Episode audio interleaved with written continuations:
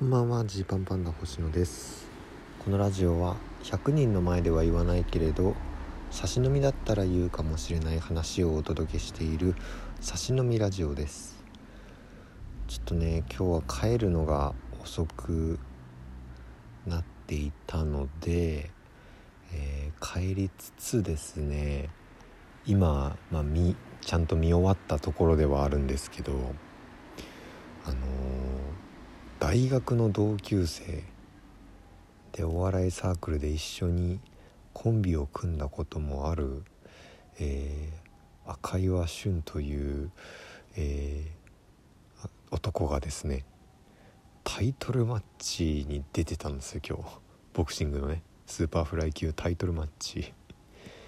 出てたんですよ。しびれますね本当に。まあちょっとこれだけ言うともう訳わかんないと思うんで、まあ、順を追って説明するとですねえー、まあ、大学1年の頃僕らはまあまあ、ジーパンパンダ2人で早稲田大学お笑い工房ルードっていうサークルに入ったんですよね。大学1年2年の頃って僕あんまりサークル行ってなかったんですよ。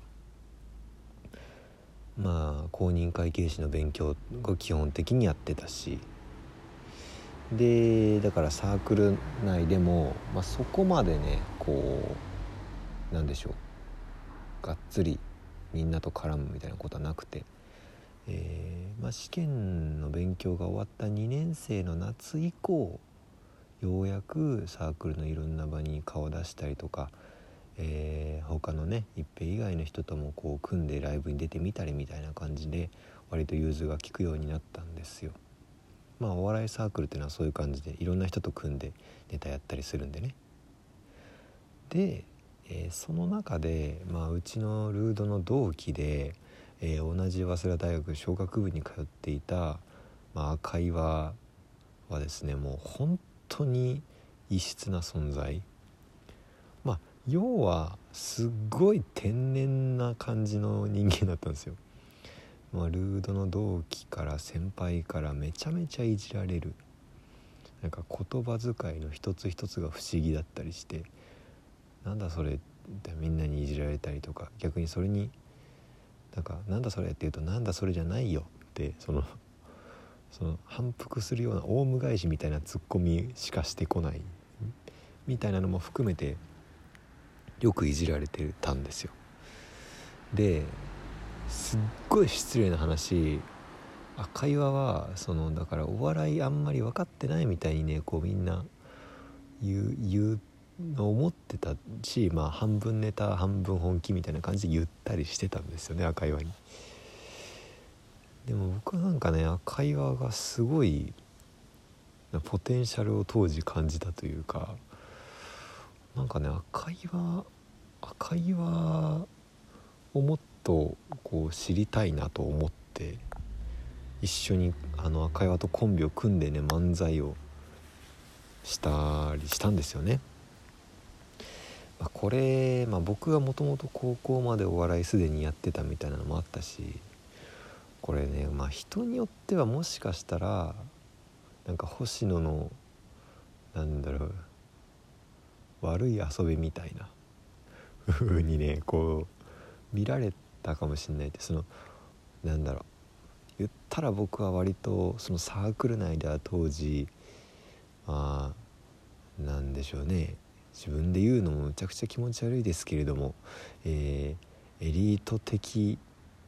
存在だと。高校生の大会でも優勝したことがあるらしいという、えー、そんな名前を引っ提げてこう入ってきてって。みたいなにわざわざ赤岩と組むみたいなのがなんか変な見られ方をしたりもしたと思うんですけど僕は本当に純粋に赤岩とネタやったらどんな感じになるんだろうっていうものを知りたくて、ね、誘って一緒に組んでやって割とねいい感じに受けたりとかして。そういうこともあってね何だろう赤岩と結構仲良くなったんですよね。でただまあだんだんだんだん赤岩はサークルに、ま、来なくなったりとかもして、まあ、いじられるのが好きなタイプじゃなかったんでしょうね。いじられるのが好きなタイプじゃないという時点で天性のいじられの才能を持ってるんですけどまあでも、まあ、本人がやりたいこととはちょっと違ったみたいなのもあったのかな。で僕は結構赤岩と一緒に授業を受けたりとかもしてたんで連絡はたまに取るけど、まあ、サークルには来なくなったんだなと思っててで大学4年のほんと卒業式の時にめちゃめちゃ珍しいんですけど赤岩の方から LINE 来て「今ど今日来てる?」と「卒業式来てる?」って LINE 来て「うんいるよ」みたいな「どこどこの教室で会おうよ」みたいに赤岩言ってくれて「おお!」と思ってこうちょっとみんなといたけどちょっと抜けて会いに行った時にこう写真撮ろうって言ってくれてねそれがめちゃくちゃ嬉しかったんですよね。あなんかなんかそのそのサークルのそれこそ悪い遊びで会話と組んでるみたいに思われちゃうかなとかいう不安があったりとか言われたこともあったけど赤岩はちゃんとなんかそうじゃなく見てくれてたんかなみたいな。一応一緒にコンビ組んだ仲として、うん、なんか俺のことを多少なりとも大事に思ってくれて写真撮ろうって言ってくれたのかなと思って。それでその時に、写真撮るがてらこれ実はマジで誰にも全然ルードの人には言ってないし初めて言うんだけどプロボクサーになったのよって。あプロボクサーのテスト受けるのよだったかなその時は。えー、マジで？とボクシング頑張っててさ今って。すげえなみたいな。めちゃくちゃびっくりなんだけどって。でも当時はあんまりみんなに言ってほしくないと。いう話だったんでそんなにこう言ってなかったんで。僕もなるべく言わないようにしてて。どっかのタイミングからなんかこうそれとなくみんなに広まったんですけど赤岩がプロボクサーになってるって。衝撃ですよ。全然スポーツやってる感じでもなかった赤岩がむちゃくちゃ厳しいトレーニングしてプロテスト受かるんかいって。でそこでまずもう衝撃だったプロテスト受かるんかいで衝撃だったのに。なんかそれからもたまに LINE 来て今度ボクシングの試合あるんだけど来ないって言われていやいやちょっとボクシングの試合あんま興味ねえかって赤いわ。その1万弱払ってね赤いわのボクシング見に行く？みたいな正直ね。うん。でまあちょっとスケジュールも合わなかったしうん今回はちょっとすいませんみたいな感じで断ったことがあって。でそれ以来あんまりああそっかみたいな。たまに連絡取る程度。で会社員やりながらちょくちょくプロの試合出てるよみたいに言われて。すごいなそれって。会社員やりながらプロボクサーの試合出てるってとか。言ってたらあれよあれよという間にですよ。つい先週ね、えー、ルードの同期また同じくルードの同期の ABEMA アナウンサーの辻歩から連絡がありまして。今度 Amazon プライムで配信されるボクシングの試合井上尚弥選手とかが出るその前に赤岩俊タイトルマッチ出るよってマジかよ。すごすぎるだろうと。サラリーマンやりながらタイトルマッチ？そりゃそこまでタイトルマッチに出るってことはそこまでの成績がある程度は少なくとも良くないと。出れるものじゃないし、あ、ボクシング詳しくないけどそれがどれだけ大変なことかっていうことはなんとなくわかるんですよね。でまあそれ聞いた会話にもまた久々に連絡して「すごいね」みたいな。連絡したら「うん対戦相手めっちゃ格上なんだけどね」みたいな。絵文字付きあのげっそりみたいな絵文字付きで 帰ってきて「赤岩らしいな」みたいな「なんだこのほのぼの感」と。いう感じで。で今日の試合ね、まあ、結果的には6ラウンド6ラウンド TKO 負け。でもまあやっぱかっこよかったな。本当に。見違えるように10年前一緒に漫才をして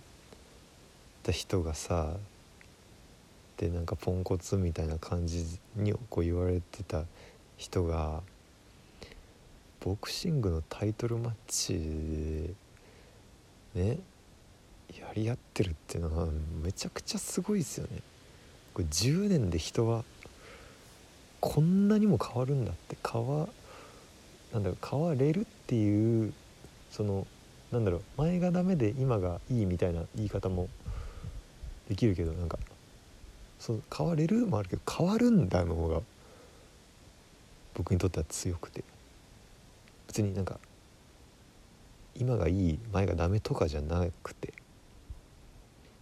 こんなにガラッと印象変わるっていうところでねすごいなんかこう鮮烈な思い出になりました今日は。まあだからきっと前ボクシングの試合誘われた時にもしそこで僕が見に行っていたらまた今日の見方ってなんか変わった気がするし、えよりいろいろ感じるところとかあったのかもしれないなってなんか思うんですよね。だから、まあ、これからそういうなんかちょっとした機会をね逃さないように生きていきたいってすごく思いました。またそういうことがね今後起こるかもしれないので。いやでもとにかく赤岩旬お疲れ様ですね。10年でこんなにも人は変わるんだと思った日でした。お開きです。